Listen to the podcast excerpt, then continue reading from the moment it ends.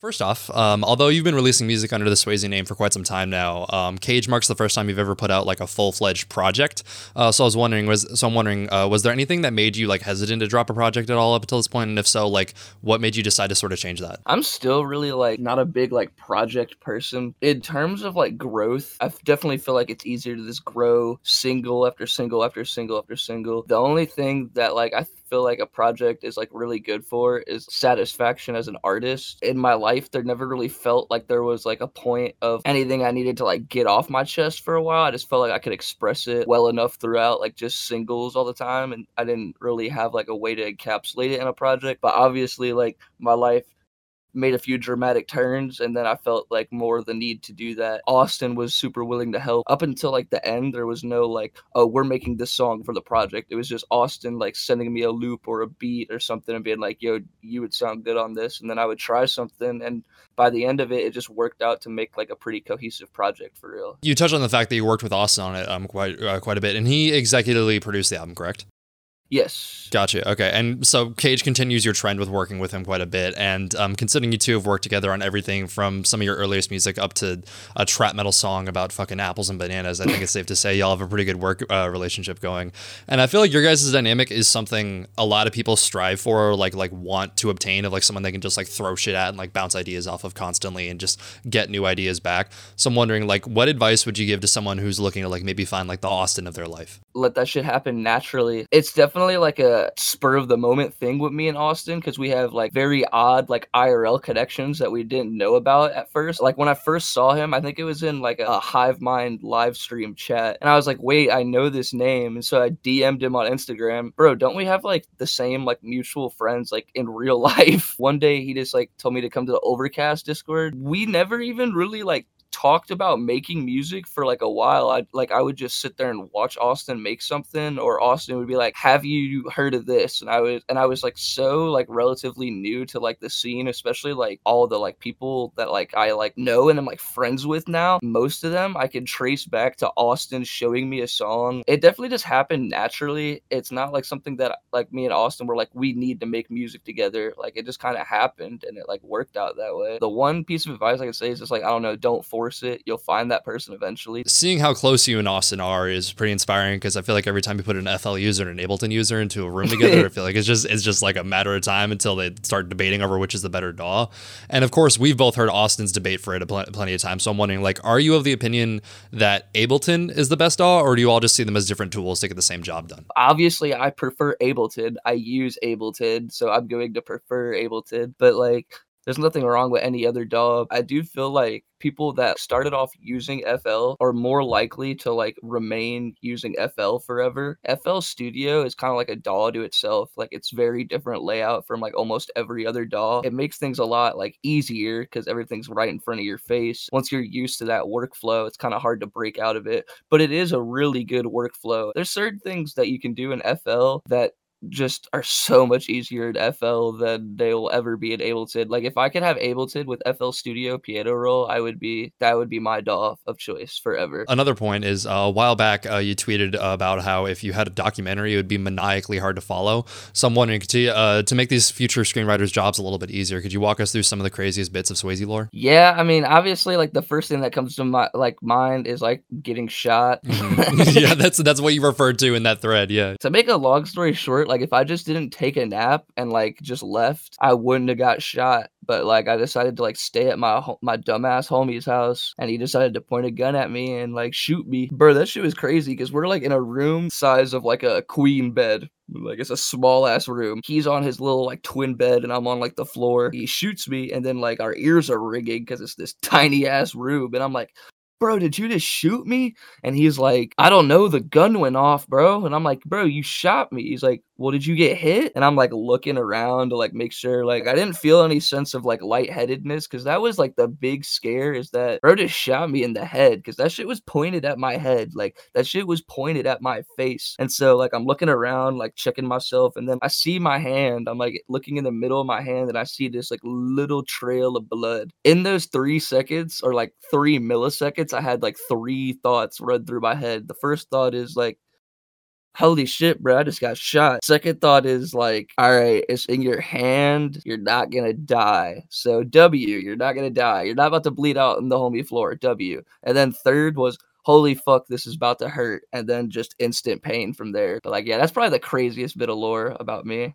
Yeah, Jesus. Yeah, I've always I've always wondered because like I, I, you've you've described the fact that you've gotten shot before, but then it's just sort of like a matter of fact thing. I've never heard the actual story for it before. Another crazy part is the fact that I didn't do shit about it for like six months. I remember I hit up my homie Ryan at the time and he was like, What's up, dude? And I'm like, Bro, I need your help. I pulled up to his house. He like ace bandaged me up and like made sure the wound was clean. That was pretty much all I did for it for like six months because I didn't want to go to a hospital because I didn't want a police report to get written. Mm, right. Okay. So I ended up going to a hospital in East St. Louis with my mom. I told the hospital that I shot myself with a nail gun on accident. And then they x rayed my hand and they were like, that's not a nail.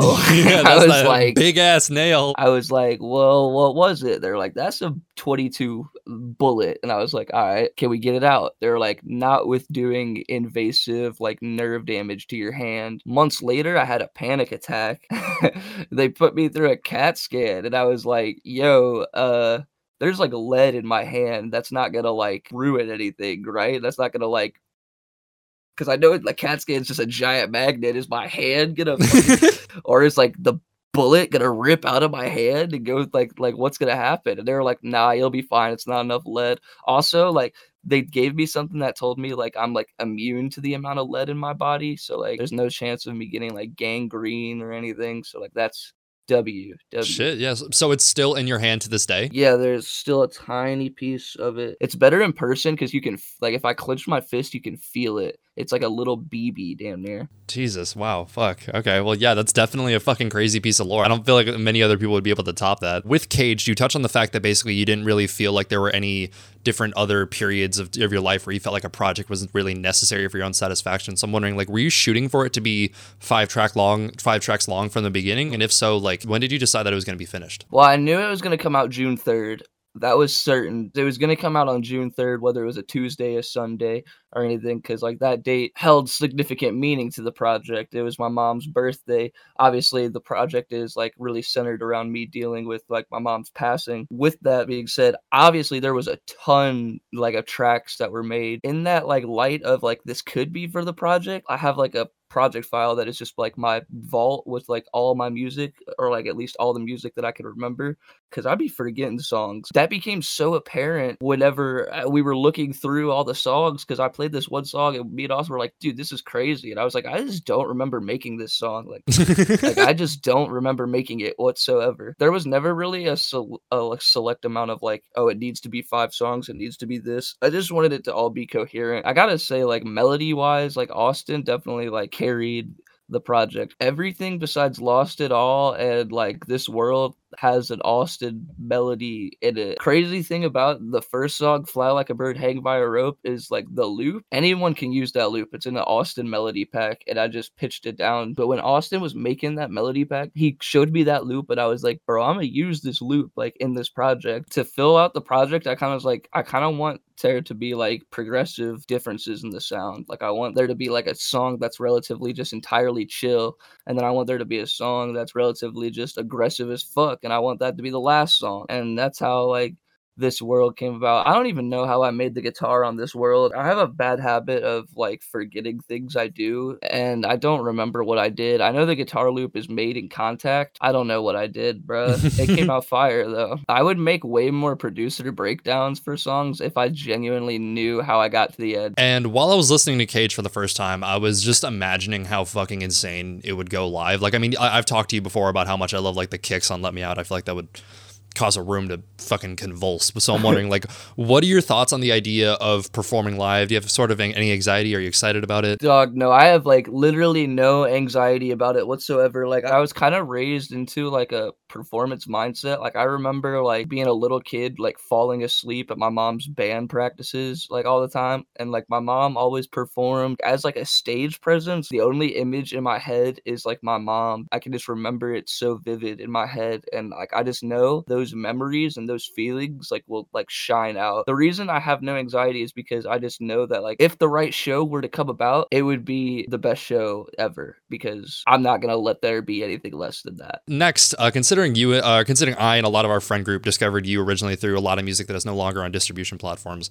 I'm wondering how do you look back on like um, some of your earlier music, maybe going back as far as like the Weaselcore era? I have like a weird disdain for the sound now. I think I just like grew out of it. I do miss the nature of like making that type of music because I really just didn't give a fuck, bro. Like I didn't know, sh- I didn't know nearly as much as I know now. Everything was just like throwing shit at the wall and hoping it would stick. I didn't expect people to think it was that good for real. Like it is crazy that that was like my introduction to like it, like the scene. Like that's how people like knew me at first. The goofy ass fucking Weaselcore sound and the four bit shifted vocals and like all of that. Beyond just music, uh, some people may know you for championing the Tony Hawk's Underground revival movement that's sprung up in the past couple years.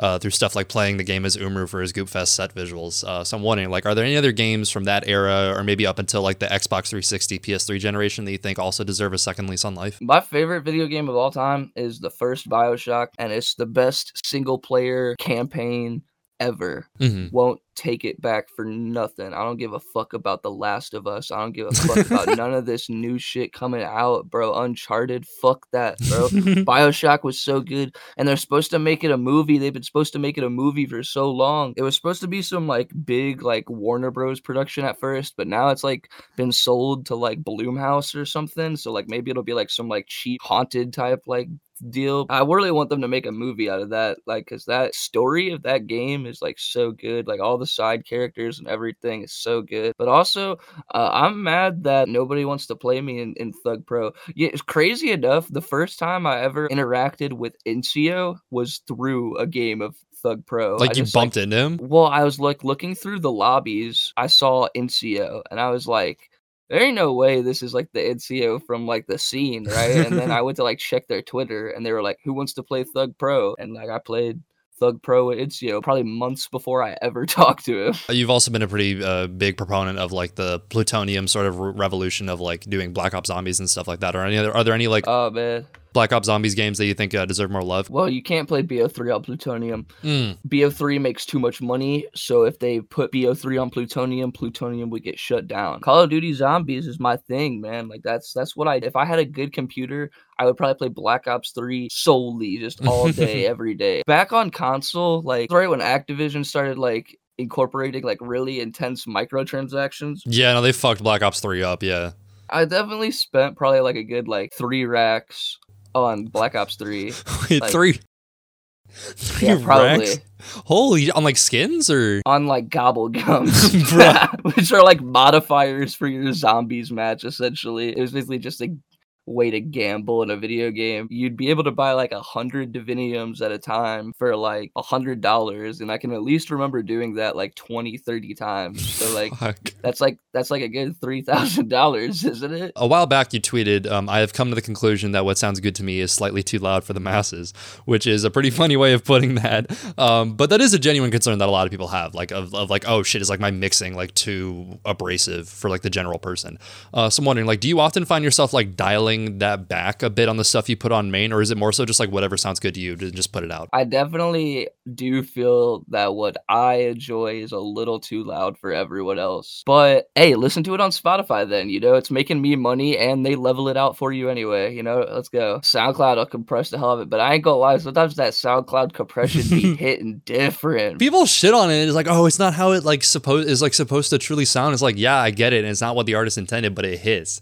Like sometimes it makes it sound so crunchy and good. when the Twitter snippet is like compressed to hell and like crushed as fuck, that's when it always hits the hardest because you can't tell what's going on, but you're like, damn, this shit is crazy. And then it gets all clean and you're like, nah, man, I wanted it to sound dirty as hell. I remember I remember one time um, I edited like a like a little snippet video for you and then I think I sent it to you on like messages or something and it got like fucked like the audio and like the video it got like 144p because I have an Android you have an iPhone and it got fucked and you're like wait that kind of looks sick No, yeah, it was like one of the caged promos. You were like, dog, this is dope, but like, this is what I'm looking at right now. And it was like so distorted and gross. on the topic of appealing to a wide market uh, in the past year you've gotten all three of like the sort of like holy trinity of things that the, people in the scene generally shoot for being getting an article from lyrical lemonade and then getting playlists on both digicore and hyperpop uh, so i'm wondering like have you noticed a significant change in how people either talk to you or sort of respond to you or like treat you in general as a result of those things or is it all just like sort of the same, but with a few extra trophies? Hmm, that's a tough one because I don't really know. Like, I, I feel like I I stay somewhat small circled relatively, and like of course, like whenever you get those milestones, everyone is like super excited for you. But I don't think there's any expectation, and there's no like people look at me any different. I do feel like more people are open to like work on music. They may have been open to work on it the whole time, and I just never said anything. You know what I mean? Funniest thing about the lyrical lemonade article in specific is I remember I was in VC, we were playing like crab game. Niz said something about me getting the lyrical lemonade article, and I just didn't respond at all because I thought bro was like capping, like try and kill me in crab game, and he was like, bro, I would never lie about that. Like go Pete. That was so crazy to me. I really got to thank Billy for that. I didn't even know that Billy knew my music, and then I look and there's a whole fucking lyrical lemonade article written by them. She was like joking around, like, yes, that's swazy with an asterisk and like all that shit. Like, she was like, yeah, that's, yeah. yeah, that was awesome. Yeah, that was super cool. On the topic of streaming services, uh, recently we've seen a lot of discussion about how, despite all the various different features and amazing, like, awesome things that uh, SoundCloud has done over the years, it still lacks something as crucial and basic as dual factor authentication. Um, 2FA. Yeah. So, in the spirit of constructive criticism, are there any other areas that you think Spotify or SoundCloud could be doing better in? Stop the pointless UI changes every three months. I do think that they need to step up in one aspect. See, there's these blue check marks that they give out to people every so often. I've been on the platform for six plus years, all right, and I'm finally gr- like gaining traction now. Like y'all see it, y'all like, come on now. The least y'all could do is give me this blue check mark. It literally don't even do nothing, bro. The SoundCloud blue check mark is is nothing. It's just nothing. It's a sign of like relevance, if anything, mm-hmm. and even even then, like a fake PewDiePie account can get verified, but not me. Like, what is this, bro? What is going on? One of the things that's pissed me off, especially, is like the the bullshit of like people stealing a song and somehow copywriting it and then striking the original off the platform. It's like, like a home switcher isn't on SoundCloud anymore. I remember Billy saying something about that a while ago mm-hmm. and like how ridiculously hard it is for them to fix. Like on a serious note, that is ridiculous that someone can just steal a fucking song. It happens so quickly to where we hear it and we're like, wait, that's that song. But like, imagine if people start doing that years down the line. People are gonna forget things, especially with a song not as prolific as Home Switcher. Like, people could just steal a song and eat off of it, damn near. You know what mm-hmm. I mean? Mm-hmm. I mean, it's hard to eat off of SoundCloud alone in general, but like they're making money off other people's crap. That's bullshit. We've seen a lot of discussion about the rate at which collectives pop up on the platform. No thanks to your tweet about fucking Krusty Krab too. Uh, but a lot of people think, but a lot of people think there's too many being created. Um, but a lot others argue that they're a pretty important part of the community and a fun way for friends to collaborate with others. So I'm wondering, like, where do you fall on that spectrum? I just feel like they shouldn't get as much hate for their Twitter antics. You know, every time a collective comes about, there's always going to be some crap on Twitter, you know, because they're trying to put themselves out there. And I feel like people just get way too pissed off about it, you know? Like these people are just trying to like make a little name for themselves. Like obviously it's going to be annoying at first, but like it's going to always be annoying if you don't give people a shot, you know what I mean? I get the idea of, oh, there's too many collectives. I don't like it when people just hate on specific collectives, especially when the reasons aren't valid. Like people are just hating because, oh, this is annoying. This is that. I don't like this. It's like, well, then keep it pushing, bro. Like these people are trying to do what they want to do. Go focus on what you want to do. Stop like focusing on someone making something you don't like. Like it's weird to me. I've always been sort of like frustrated with like people shitting on like just uh, like a bunch of like like what at the end of the day are a bunch of kids like fucking playing around. Like basically, it's like these kids grew up in a time where they don't have like a lunch table to fuck around at, so they're doing it on Twitter, and it's like, yeah, okay, yeah, it's it's annoying, similar to the way that like a bunch of middle schoolers fucking around at a lunch table if you were forced to be around them constantly would be annoying, but it's not the end of the world. I don't understand why people are like going out of their way to like shit on them constantly. If you like are genuinely annoyed by it and then you start tweeting about it yourself, you just added to it, bro. You just gave them relevance by doing that. So like if you genuinely don't like something, bro, just mute it and keep it pushing, bro. There's no reason to be pissed off. Going back to the lunch table like idea, it's like, oh, okay, if a bunch of middle schoolers are being annoying and you tell them to fuck off, what are they gonna do? What are they gonna do? Yeah, exactly, what are they gonna do? Bro. It's gonna be more annoying. I'm gonna do the same shit. I'm 22 years old. Call me annoying. I'm gonna be annoying as fuck from that point. right. Okay. So clearly, some things never change. And then uh, something I've always admired about you is your versatility. Like I'm pretty sure like plenty of people know you for like the more like electronic influenced uh, direction you typically take uh, your stuff on main.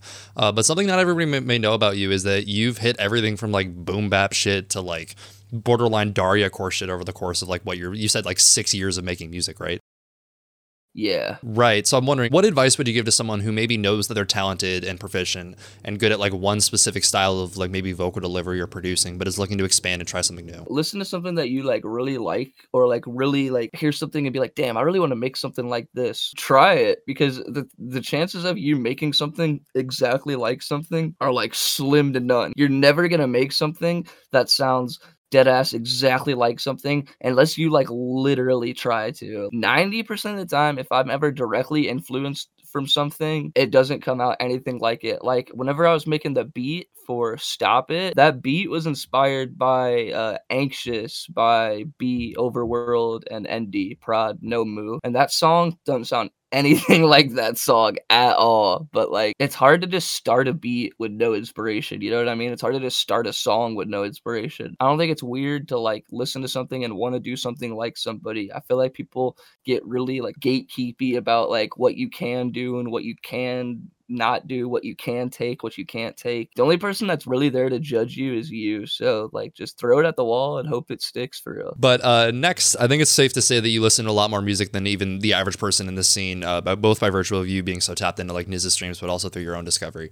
Uh, so if you could pick a handful of artists but our listeners onto you right now, who'd you pick? Man, lately I've been trying to put people onto the Eem Triplin agenda. Mm, yeah, you've been yeah you've been you've been pushing that, huh? Bro, Eem Triplin is so fire. If you're not hip on Chanel Father, mm. gotta get hip on Chanel Father. Bro, nobody knows this, but even before Austin, Chanel Father was the first person I ever spoke to in the scene. Like we talked before either of us were like even really known in the scene. It's so cool to see how much we've both grown, but especially like I don't really like to be super self-reflective. Like I, it's super cool to see like where he's gone and like how he can literally just like drop a song that's just like an 808 and like him talking his shit Mhm. and it's like the hardest shit to me still like i love chanel father. Rip tony everything that tony drops instant banger. And bro does all the video what's the what's the blender, Blender. that's the program yeah he does all the blender shit he does all the tutorials on tiktok bro's going crazy. Reef insane. Also just anybody like i know austin did this in his interview but just anybody in gore said is crazy not to like handpick people in that collective because everyone in the collective is so fire but i do want to give like respect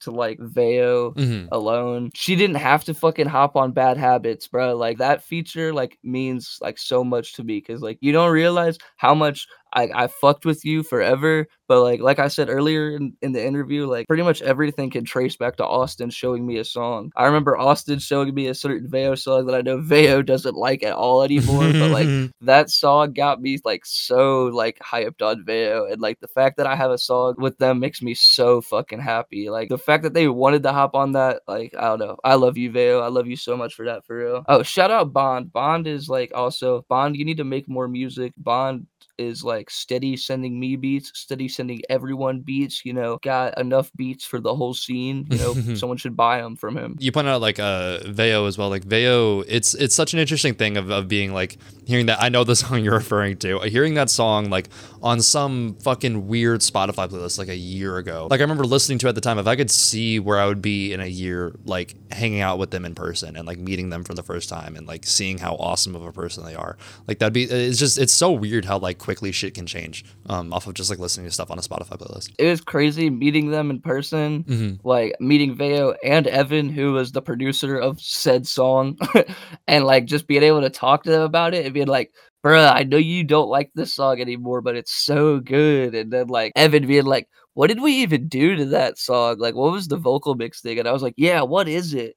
And they're like, oh, it's some like random preset and some weird auto tune. I'm like, word. And then I tried it and I was like, oh yeah, I see why y'all don't like it because this is hard as shit to get the sound good. And then uh, on a similar note, uh, you've collaborated with quite a few people, including Veo. Um, but I can imagine there's still plenty more that you want to work with. So if you can name a handful of like dream collaborators, who would they be? Can maybe like dead or alive? really want to work with uh Tony and I really want to work with Reef and I really want to work with Joey and I've talked about working with them like all so like those are all collabs like in the works. I've steady pushed for a funeral feature. Yes, yes. I need to hear you in funeral. Yeah. I think me and midwxst would make a really crazy song together. Lady Gaga would be crazy. Mm. That would be insane. Holy fuck! Would you want to do like production for production for her, or like just on like vocals with her? No, I gotta be on something vocally with her. Like she's gonna knock me out of the water and whatever. like so, like I don't know. Maybe I'll hop on the song first and then just let her carry it. hmm But like, no, Lady Gaga, Lady Gaga would be huge. That would be a big thing for like me, for like, and my mom.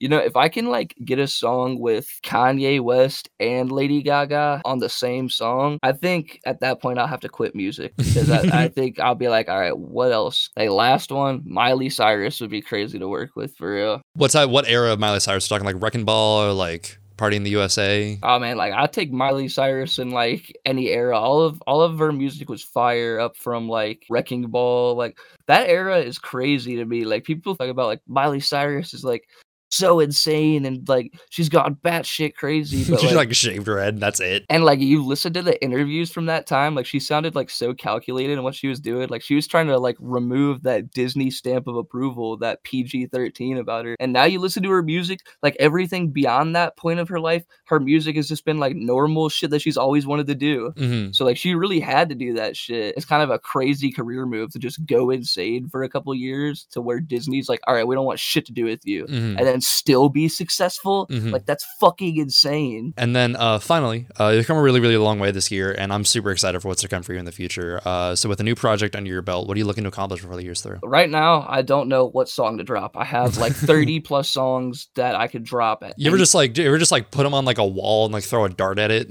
and just like just go off? No, I should do that. That's a good idea. I don't know why I don't do that. Yeah, that's a good idea because I genuinely don't know. Like, there'll be points where I'm like, man, I could drop this song, or I could drop this song, or I could drop this song, and then I'll be like, Austin, bro, give me some help. And Austin will be like, yeah, that song's fire, and I'll put the next song. I'll also be like, no, that song's fire. Show Austin the next song, and be like, dog, just drop one. They're all fire, and I'll be like, well, damn, bro, like that's not much help for me. Like, I needed, I needed there to be one, not three. Like, what the hell? There'll be multiple songs coming out, like Prod Joe really soon. I try to drop one to two songs every month, so that'll continue. Yeah, hell yeah, that's pretty much it. Fuck yeah. Okay. All right, I think that's gonna do it in for us today. Thank you. Thank you so much for being up today.